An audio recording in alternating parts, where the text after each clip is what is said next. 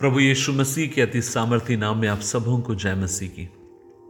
आज के मनन का भाग हमने लिया है यूहुन्ना रति सुसमाचार।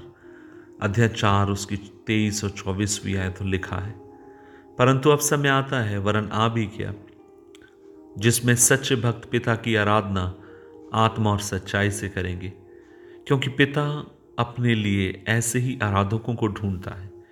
परमेश्वर आत्मा है और आवश्यक है कि उसकी आराधना आत्मा और सच्चाई उसके आराधक, आत्मा और सच्चाई से उसकी आराधना करें। अजीजों, आराधना और प्रार्थना या आराधना और परमेश्वर के वचन को आपको मुझे एक साथ अपनी ज़िंदगी में तवज्जो देने की ज़रूरत है। मैं कई बार लोगों से मिलता हूँ और मुझे कई बार दुख लगता है। कुछ लोगों की ज़िंदगी में परमेश्वर का वचन ही सब कुछ है और वे आराधना, दूसरों की प्रार्थना, चर्च की फेलोशिप सबको तुच्छ जानते हैं। और कुछ लोगों की ज़िंदगी में सिर्फ़ आराधना और गाना और गीत है। वचन से उन लोगों का दूर दूर तक का कोई लेना देना नहीं है। लेकिन मैं एक बात आपसे कहना चाहता हूँ वो ये है। अगर आप एक सामर्थी आराधना चाहते हैं तो फिर आपको एक संतुलित आराधना में आने की ज़रूरत है। एक संतुलित जगह पर आने की ज़रूरत है, जहाँ पर आप दिल से अपने सर्वशक्तिमान परमेश्वर की आप आराधना कर सकें। अजीजों इसका जब आप और मैं आराधना बात करते हैं तो इसका मतलब ये भी नहीं है कि बाहरी चीज़ें ये जो दिखाई देने वाली चीज़ें हैं, वह आपके मेरे जीवन को नियंत्रित करती हैं। लेकिन संतुलित आराधना का मतलब यह है कि आप जो भी करते हैं, परमेश्वर के वचन के ऊपर आधारित होकर आप करते हैं। हमें चाहिए कि हम प्रभु के वचन में देखें कि प्रभु का वचन आपको मुझे आराधना के बारे में क्या कहता है। इब्रानी की किताब अध्याय चार, उसकी बारहवीं आयत में लिखा है कि परमेश्वर का वचन दो धारी तलवार है। और वह क्या करता है?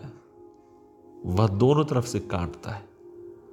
इसलिए मैं आपसे कहना चाहता हूँ, जब आप, मैं और आप और मैं आत्म और सच्चाई की जब आराधना की, जब बात करते गए तो ये मैं इसको इस तरीके से कल्पना करता हूँ जैसे एक ट्रेन को चलने के लिए दो पटरियों की ज़रूरत है।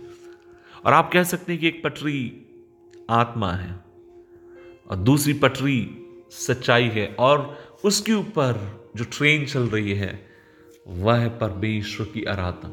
और क्या होता है?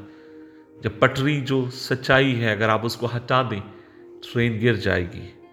या दूसरे तरफ़ से आप पटरी को खींच दें ट्रेन खत्म हो जाएगी। और कई बार जब जीवन के भीतर आत्मा और सच्चाई खत्म हो जाती है, ऐसे जीवन और परिवार में परमेश्वर की आराधना को कोई तवज्जो नहीं रह जाता।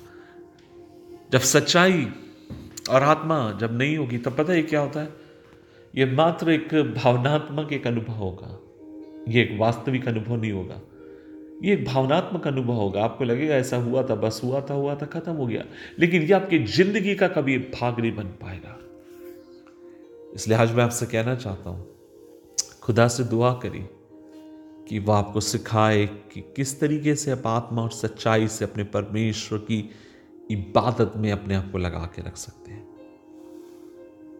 आत्मा और सच्चाई से। सच्चाई क्या है? सच्चाई उसका वचन है। परमेश्वर की आत्मा आपको मुझे प्रेरित करती है उसके वचन को मानकर उस पर चलने के लिए।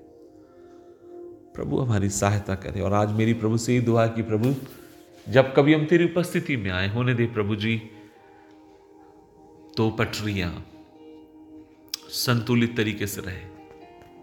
मदद कर। दुआ करें प्रभु जी, धन्यवाद इस दिन के लिए। और आज हम मिलकर जब तेरी उपस्थिति में आते हैं और दुआ करते हैं, खुदावन आज तेरा जोरावर आतम पर हो, तेरा अनुग्रह पर हो। मदद कर कि आत्मा और सच्चाई से हम तेरी इबादत करने वाले हो, तेरे नाम को ऊँचा उठाने वालों कृपा दे। अपने अनुग्रह में ढांपे रख। यीशु मसीह के नाम से मांगते हैं। आमीन आमीन आमीन।